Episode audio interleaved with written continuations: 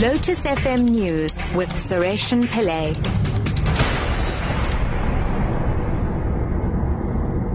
Three o'clock, good afternoon. The Port Shepstone Magistrates Court has found taxi driver guilty on charges of culpable homicide and disregarding a traffic sign, causing the death of Olympic cyclist Burry Stander. Njabulo Nyawose collided with Stander on the 3rd of January 2013 in peak hour traffic at Shelley Beach when the cyclist was on a training ride.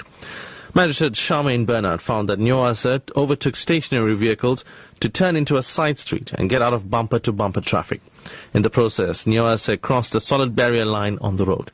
Bernard found that Nyawose did not keep a proper lookout for oncoming traffic. It's not clear when Nyawose will be sentenced.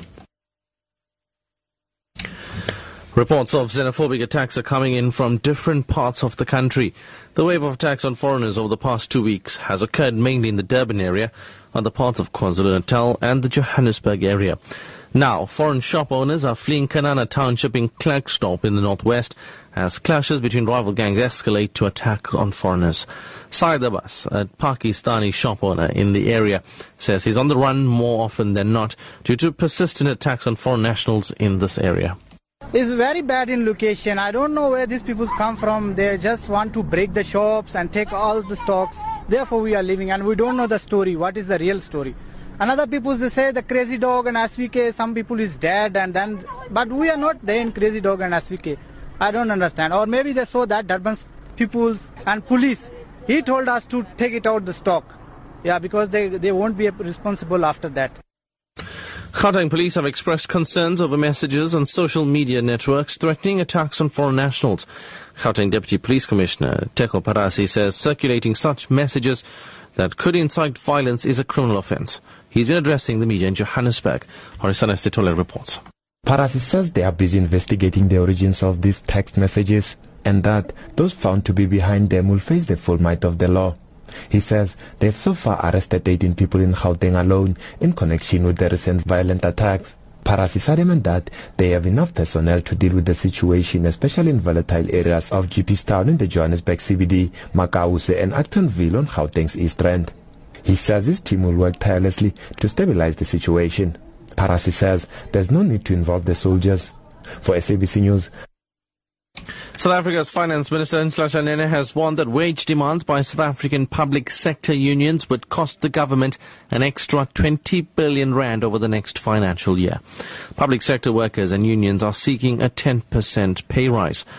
Nene says this would increase government spending by about 1.5% in 2015-2016. The minister gave a written response to parliamentary questions. Amina Akram reports. Government is currently offering an inflation-linked 5.8% wage increase in a three-year deal to replace the existing agreement, which expired last month.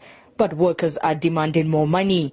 About 20,000 workers will march at the end of this month to press their wage demands of 10%. Nene has warned that any increases above inflation cannot be financed through debt. He has repeatedly warned against the wage bill and government will need to either cut jobs or borrow. And finally, the head of the International Monetary Fund has praised the British government for its management of the economy compared with other European countries.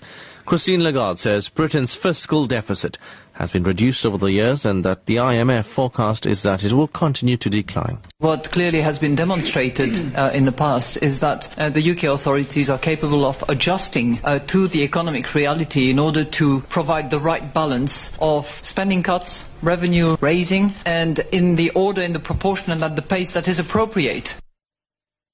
Top story at 3 o'clock. The Port Shepstone Magistrates Court has found a taxi driver guilty on charges of culpable homicide and disregarding a traffic sign, causing the death of Olympic cyclist Burry Stander. I'm Sureshan Pillay.